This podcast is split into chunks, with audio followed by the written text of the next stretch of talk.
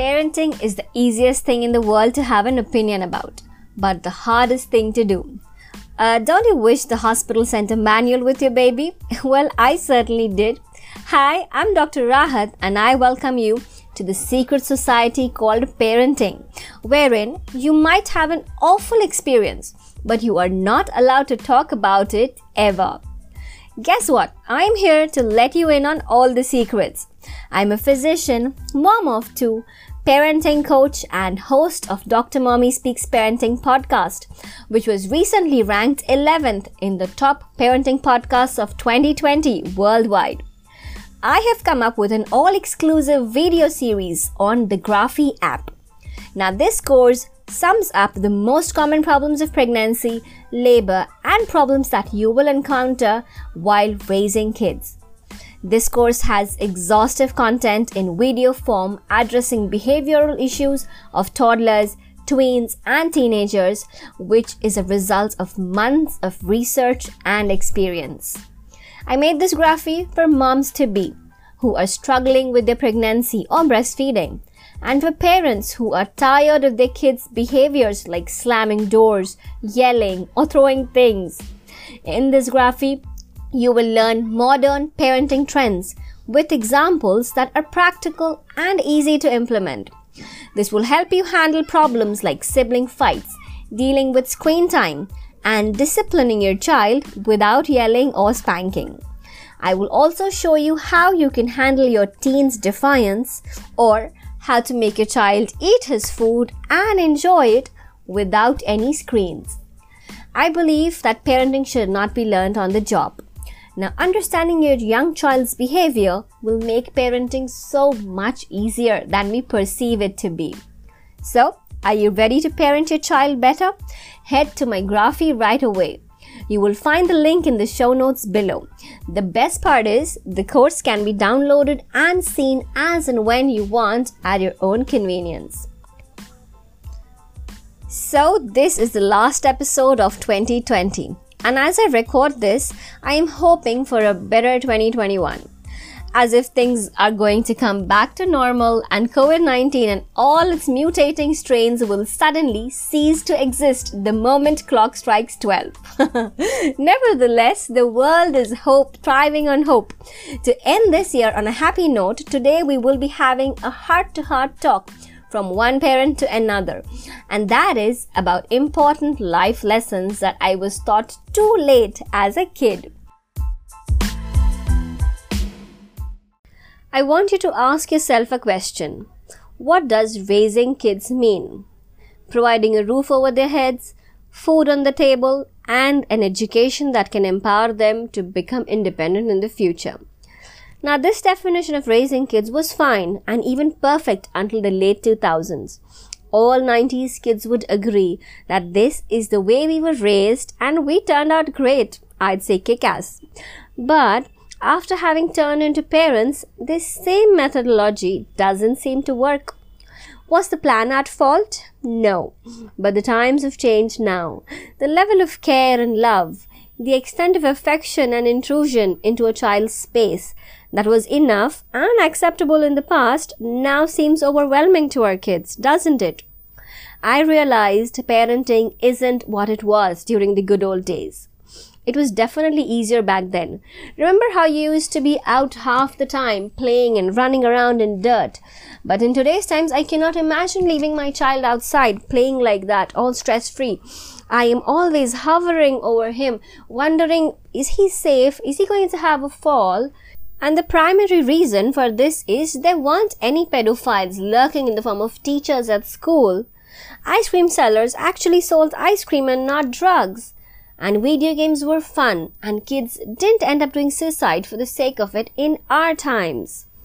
So here's parenting in a nutshell for the modern new age couples. Uh, first thing I found was that today's kids have a deep seated sense of entitlement in them. Previously, kids were thankful to their parents for providing a roof over their heads, for funding their college, and helping them establish themselves in the fast life. Research suggests kids nowadays have a deep seated sense of entitlement. They feel that the parents provide for them because they are supposed to. Now, this in turn leads to an ungrateful attitude towards any and everything that the parents do. And mind you, providing for a family in today's times is no easy task. The economic crisis that the world is struck with only seems to rise at an exponential rate. The worst affected are the middle and the lower class people who struggle to make ends meet. Now imagine you work so hard to give your kids a life that's better than what you had, but your actions are always met with statements like, It's your job, dad. You're supposed to provide for me. That would hurt, right? Another weed that is the result of this sentiment is being dissatisfied with what you have. It's all a vicious cycle and it needs to be cut at the roots. So, what can we do about this? Here's how you can save your children from this grim situation.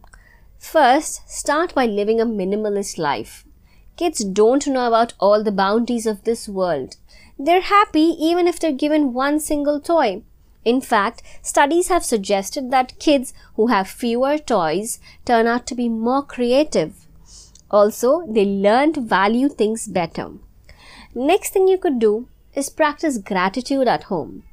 Now, I love to say this always kids are great imitators, and we can use this to our benefit every single time when we need to introduce something to our kids. So, starting with a little prayer time, either during meals, as soon as the child gets up, or during bedtime, will do wonders.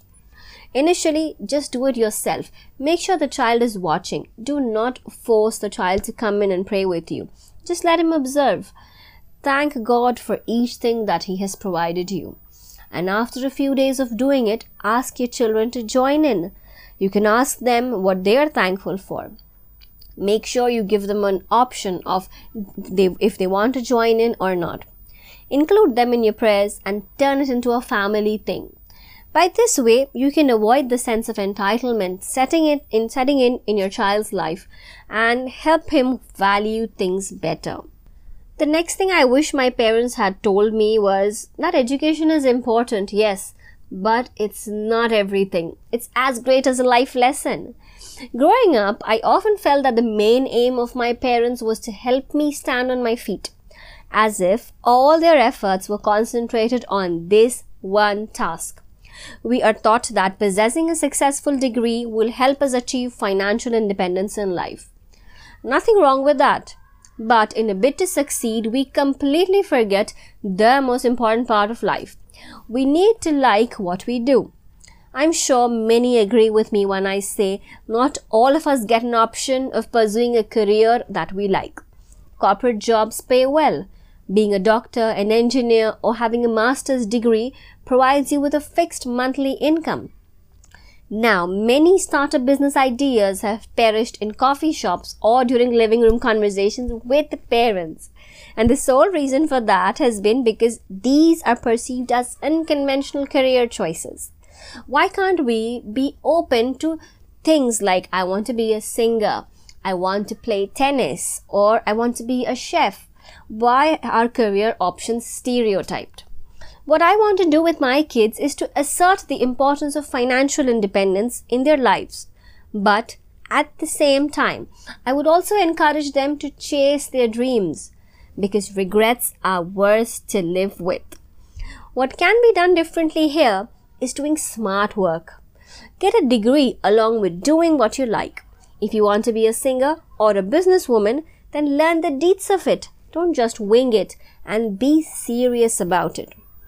Do let me know how you intend to emphasize the importance of doing what you like and not just building a career in your child's life. Now, my parents have been absolutely strict when it came to sticking to timelines and being punctual. We were always, always on time and whenever we had to go for a picnic or something we used to be ready well in advance. I always remember in my childhood both my mother and my father have stuck to timelines very well. Now i wish i really wish that they had taught me about this. Um, that time is an indispensable commodity and that it needs to be valued. We've all heard this almost a million times in our life maybe the reason we failed to understand this and imbibe it it was because the way in which it was taught to us. Kids will not listen to you when you tell them you shouldn't waste time. Time is precious. But they will follow suit when they see their dad being punctual to his work. When mum turns up well in time to pick kids from school. That's the way i was taught about time. So tell me what is time well spent according to you now, the answer to this question will vary from person to person. What is it to you? For me, time well spent is the one with my dearest ones, with my kids, my family, and friends. It's the moments spent in hard work for my personal and spiritual growth. It's the time spent in accomplishing my tasks of the day, and then in the night when I lay back and check my task list, I derive the ultimate pleasure from seeing all those green ticks are you also something similar like that? If I value these things in life, then alone my kids will learn to value time. Now, the teachings of parents, the principles for raising kids remain the same over the years. What needs to change is the way we implement, explain, and imbibe them in our kids' lives. What are a few life lessons you wished you were taught earlier by your parents? I would love to hear them.